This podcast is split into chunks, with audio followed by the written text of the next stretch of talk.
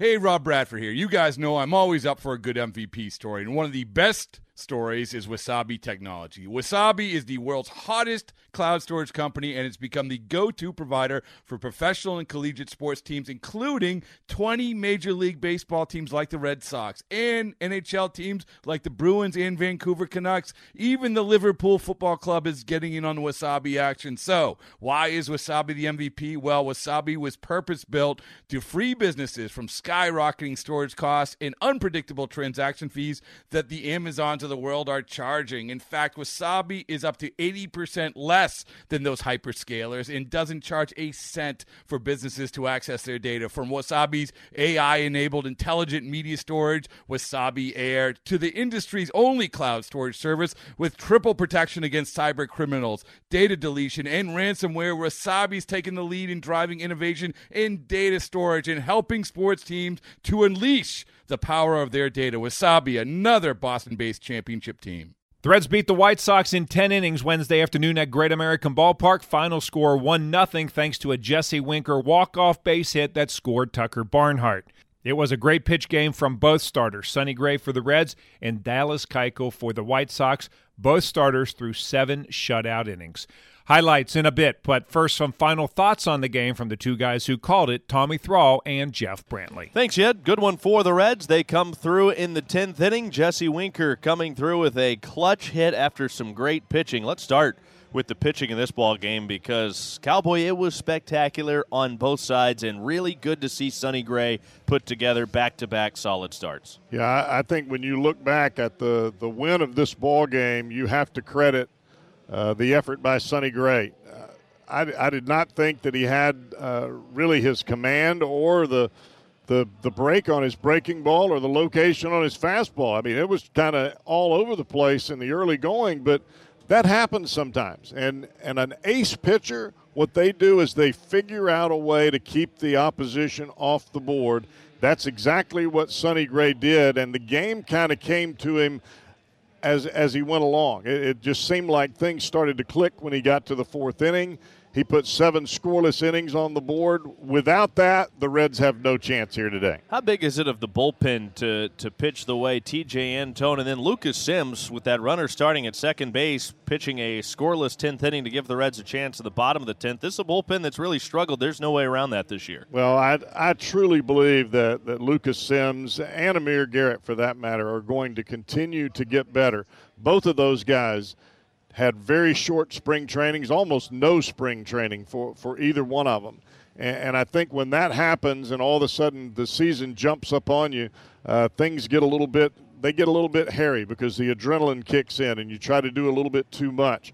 Both of them are incrementally really starting to throw the ball better. That bodes well for the Reds bullpen, bodes Reds bodes well for the Reds fans as well. The Reds only had five hits today, but Jesse Winker had two of them, including the game winner in the 10th inning, singling home Tucker Barnhart from third. Reds win it 1 0 over the White Sox. Yed, back to you. Now to the highlights. The Reds had a chance to score in the very first inning against Chicago starter Dallas Keuchel. Nick Senzel walked to lead off the inning. Jesse Winker followed that with a double that moved Senzel to third base. But Senzel was thrown out at home on a Joey Votto ground ball to first, and A. Eugenio Suarez hit into a double play, and the inning was over. Cincinnati also had two base runners in the fourth inning with one out, but couldn't cross the plate. One of those base runners, however, was Joey Votto, who was hit by a pitch. That's how he reached first base. Unfortunately, Votto had to leave the game with a left thumb injury. Tyler Naquin led off the bottom of the fifth for Cincinnati, and he singled the right center, but Jonathan India grounded into a double play, and that threat died. Meanwhile, Sonny Gray was equal to the task. He put a couple of runners on base in the second, but no one else reached second base until the seventh inning when Yasmani Grandal walked and reached second on a ground ball, but he was stranded, and that was the end of Sonny Gray's day. Seven innings pitched, two hits, no runs, two walks, eight strikeouts, 90 pitches, 59 of those for strikes. Dallas Keuchel was also finished after pitching seven shutout innings against Cincinnati. Tejay Antone pitched a scoreless eighth for the Reds with a pair of strikeouts.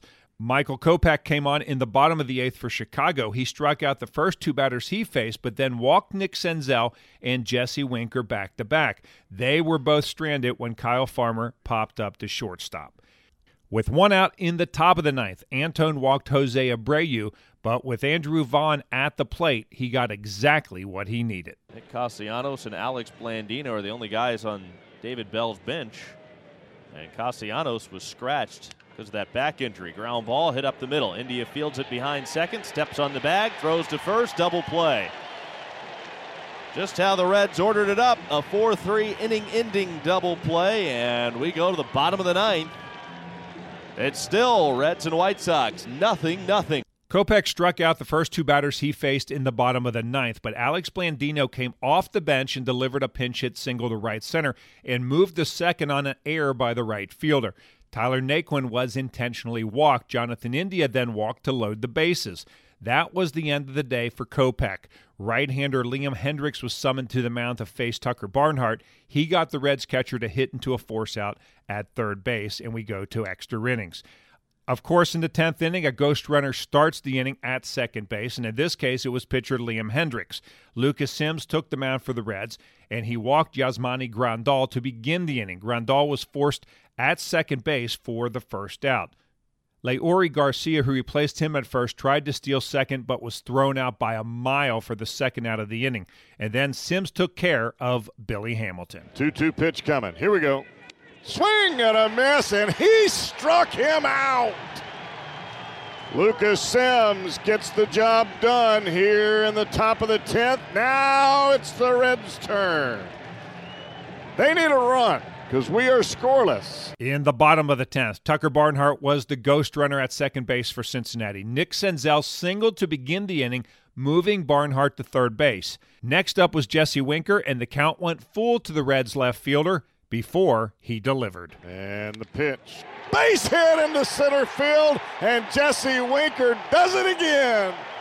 The Reds will win this ball game one to nothing the hottest man in the National League as far as batting average, and Jesse Winker comes up huge, and you just had to know it was going to happen. 10th inning baseball, Reds win one to nothing, split the series. And now they will have an off day and head on to Cleveland. 1 nothing red. Here are the totals for Cincinnati one run, five hits, no errors, 11 left on base. For Chicago, no runs, two hits, one error. They stranded six. Sims, the winner, 1 and 1. Hendriks takes the loss. He is also 1 and 1. Game time, 3 hours and 10 minutes, 10,247 on hand at Great American Ballpark. Time to hear from the guy who drove in that winning run, Jesse Winker. Jesse, you were down 0 2. I assume going uh, the rest of that at bat, you're just trying to fight to stay alive and, and get the right pitch to, to, to, put into play. Yeah, I, uh, um, I'm trying to replay the first two pitches. Uh, I, I, took a shot early, um, and his fastball really, really ex- like it jumps out of his hand, man, and it like went right to that top corner. Um, so yeah, pretty much like you said. After that, I was just I was just fighting. Um, just trying to keep timing them, keep timing them, and then, you know, got the count to uh, to two two, and then three two, and um, just want to be on time for a fastball and you know put the barrel on it. And we, I, I think I asked uh, Nick Castellanos this the other day, but how much do you rebel being in that situation, and were you kind of playing it into your head that, that you could be right there for that? Yeah, um, for sure. I. Uh, you know, you just want to you just want to um, you just want to stay calm in those situations. You know, it's first and third, and um, you know the infield's kind of in and the outfield's kind of in. So you you just really want to put the barrel on the ball somewhere. I feel like that's all you can do. Um, and uh, but yeah, definitely want to be up there in that moment for sure. The Reds have Thursday off, but they will travel to Cleveland late in the day. That's where they begin a three game series against the Indians Friday night. Wade Miley pitches game one against Zach Plesac. We'll be on the air with the pregame show Friday beginning at 640. First pitch is scheduled for 710. And once again, the final score on Wednesday afternoon. The Reds beat the White Sox in 10 innings, 1 0. And I'm Dave Armbruster with your Reds game recap. Okay, picture this. It's Friday afternoon when a thought hits you. I can waste another weekend doing the same old whatever, or I can conquer it. I can hop into my all new Hyundai Santa Fe and hit the road Any road, the steeper the better. Because my all new Santa Fe is available with HTRAC, all wheel drive, so I can hit the trail without a worry in the world. Heck, with three rows and best in class rear cargo space, I can pack the whole family in with all our gear. We've got available dual wireless charging for our phones, so we'll never lose touch with civilization, and we won't lose touch with the primordial power of Mother Earth. So, which is it? Waste the weekend or do something a little more epic? And conquer it in the all new Hyundai Santa Fe. Visit HyundaiUSA.com or call 562 for more details. Hyundai, there's joy in every journey.